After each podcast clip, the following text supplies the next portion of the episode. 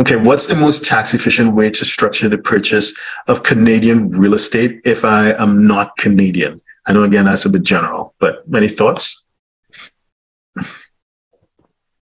Okay, if you're not Canadian and you're purchasing real estate right here, one yeah. of the things is um, normally what people do is they do set up a Canadian uh, corporation entity. Mm-hmm. So that mm-hmm. it's contained within within that, and the reason for that is because the moment you're operating some of these uh, real estate transactions, if there is an audit at a later date, your books and records are limited to the company records right here. If you set it up as a branch or you personally own or you have a business and you're setting it up as a branch or the US corporation is purchasing real estate, then you're opening up your US books as well. That's one of the reasons, practical reasons why people normally would go setting up a corporation right here and uh, they take the money out as dividends from, from the corporate, from the Canadian corporation. Cool. Any additional thoughts too? Um, uh, well, uh, uh, not on this one, but uh, just to let you uh, let the audience know that um, uh, Canada has actually banned foreigners from buying the property for the, in Canada for the next two years um, because of various factors, yeah, inflation and property prices going, um, you know, high out of the roof. Uh, previously as well. Uh, and this thing uh, came um, in at the start of January, I think 4th or 5th of January. That's when they started. but previously as well, there are some additional taxes as well if a non-resident, sorry, if a non-Canadian wants to buy a property in Canada. So what Bala said that uh, you know, if they are in a position to set up a corporation and buy it through the corporation, uh, that is still possible and that will make sense because previously wow. they previously they what they done was uh, they to reduce the foreign investments or foreigners buying in uh, real, real estate in Canada, they had the additional tax that was uh, that was applied on the transaction. But even with that, they could not stop the, the investments. So now they decided to just ban it.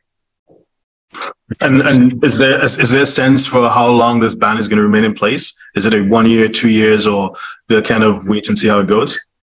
My understanding uh, is two years, right? Two years. Yes, yeah. they proposed it for two years, um, unless they extend or reduce it. But for now, it's two years. Yeah. Mm.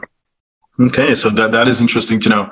Uh, but going back to you know once uh, once it's uh, again permitted to do so uh, in in the U.S.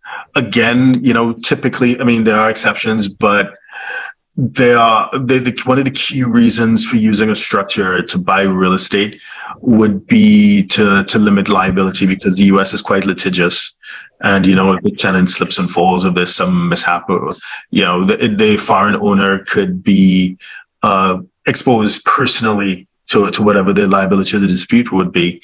Uh, is, is that also a common way of thinking through the process? Is, is Canada litigious as well? Not really. That's not really a concern. Not the same as the US, though. It's not along the same lines, but still, that is a consideration when they set up the structure. Right.